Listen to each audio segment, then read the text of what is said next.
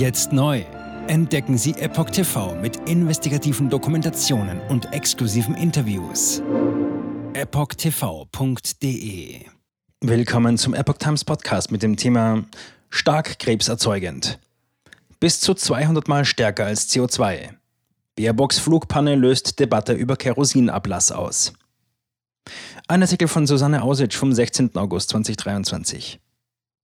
Verschmierte Fenster, ölige Gemüse. Von den Umständen in den Regionen, in denen regelmäßig Kerosin abgelassen wird, ist nur wenig bekannt. Das gilt auch für die Gesundheitsrisiken. Zweimal hob Außenministerin Annalena Baerbock mit ihrem Flieger in Abu Dhabi Richtung Neuseeland ab. Zweimal musste die Regierungsmaschine wegen eines technischen Defekts der Landeklappen umkehren. Vor der Landung wurden insgesamt 160 Tonnen Kerosin abgelassen. Die Auswirkungen auf die Umwelt sind immens. Kerosin ist ein sehr starkes Treibhausgas. So wie Methan etwa 30 mal stärker als Treibhausgas wirkt, so wirkt das Kerosin bis zu 200 mal stärker als CO2, erklärte Professor Michael Braungart, Leiter des Hamburger Umweltinstituts, auf Nachfrage von Epoch Times. Außerdem könnten diese Kohlenwasserstoffe zur Bildung von Ozon führen.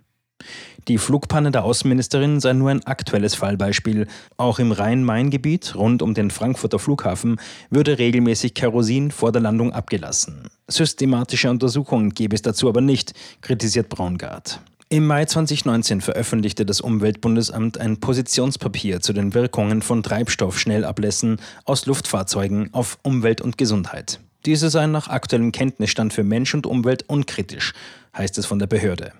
Auch ein Jahr später ergaben Modellierungen des Amtes keine kritischen Umweltauswirkungen auf Boden, Grundwasser, Luft und menschliche Gesundheit. Öliger Überzug auf Fenster und Gemüse. Die Realität sieht laut Professor Braungart jedoch anders aus. Ihm gehen die Untersuchungen nicht weit genug. Immerhin könnten Flugzeuge je nach Größe mit bis zu 240 Tonnen Kerosin betankt werden. Wenn es bei einem Notfall kurz nach dem Abflug landen müsse, geraten große Mengen davon in die Umwelt. Zitat ich kenne seit Jahren eine ganze Reihe Leute in der Region Rhein-Main, die davon berichten, dass ihre Fenster verschmiert sind oder ihr Obst und Gemüse einen öligen Überzug hat. Die Leute bauen dort Erdbeeren oder andere Nahrungsmittel an. Zitat Ende. Auch Tiere geraten mit den Substanzen in Kontakt, wenn sie beispielsweise das Gras in der Region fressen. Selbst wenn man sich größte Mühe gebe, könne von einem Bioanbau in einem solchen Gebiet nicht mehr die Rede sein. Kerosin hat in der Zusammensetzung eine große Ähnlichkeit mit Diesel. An jeder Tankstelle bietet man deshalb Schutzhandschuhe an, damit man möglichst wenig damit in Kontakt kommt. Viele dieser Substanzen sind sehr stark krebserzeugend und lösen Asthma aus. Das sollte man wirklich nicht bagatellisieren, so Professor Braungart. Was von den Kerosinrückständen am Boden ankommt, hängt nach Aussage des Chemikers von vielen Faktoren ab, wie Windgeschwindigkeit, Temperatur und Inversionswetterlage, wenn also die Luft weiter oben wärmer als in Bodennähe ist. Keine Alternativen, aber strategische Maßnahmen.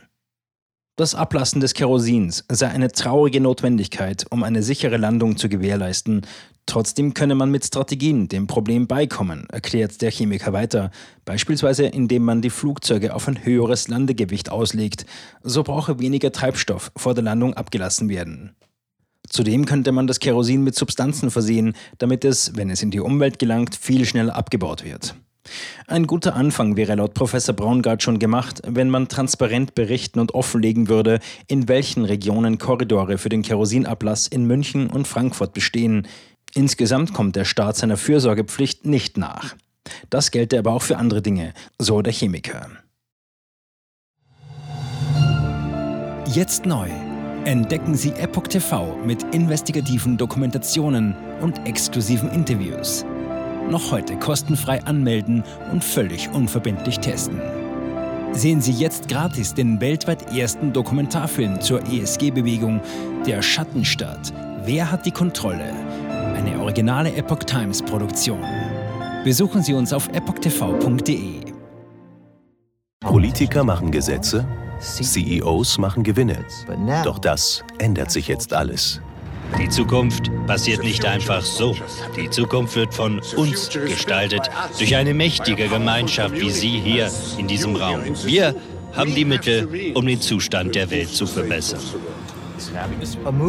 Es gibt eine wachsende Bewegung, die Unternehmen, Regierungen und globale Institutionen zusammenbringen will. Ihr Ziel ist es, sich mit Themen wie Klimawandel, Rassismus, Ungleichheit und Waffenkontrolle zu befassen. Diese Bewegung nennt sich ESG. Wie funktioniert sie? Und wie wird sie unser Leben verändern? Bändigen wir die Wall Street nach unserem Willen? Oder sind wir diejenigen, die manipuliert werden? Man muss Verhalten erzwingen. Und bei BlackRock erzwingen wir Verhalten.